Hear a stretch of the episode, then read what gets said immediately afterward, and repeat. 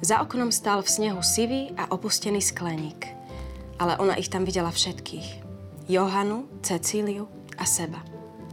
Ako sa váľajú v kope lístia predtým, než sa spolu so starou mamou Améliou usadia okolo malého kovového stolíka. Starý otec Johan im donesie sladké škoricové slimáky a hrnčeky s horúcou čokoládou a so šľahačkou na vrchu.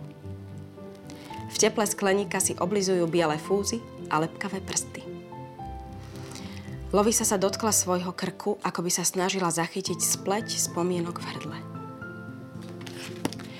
Toto je úryvok z knihy Pekáreň s vôňou škorice od spisovateľky Ruth Quarnstrom Jones. Je to naša kniha dňa.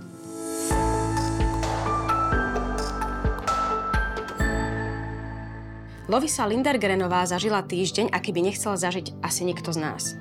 Stratila prácu a rozišla sa so snúbencom. A tak sa rozhodla opustiť upršaný Londýn a vrátiť sa do rodného švédskeho mestečka Haleholm.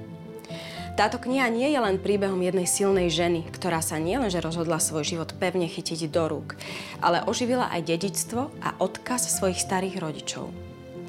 Jej starý otec Johan v mestečku vlastnil historickú pekáreň a kaviareň z 18. storočia. Babka Amelia na poschodí pekárničky mala vlastný krajčírsky ateliér. Lovi sa však vtedy ani netušila, že spolu s pekárňou zdedia aj príbeh hodný Rómea a Júlie.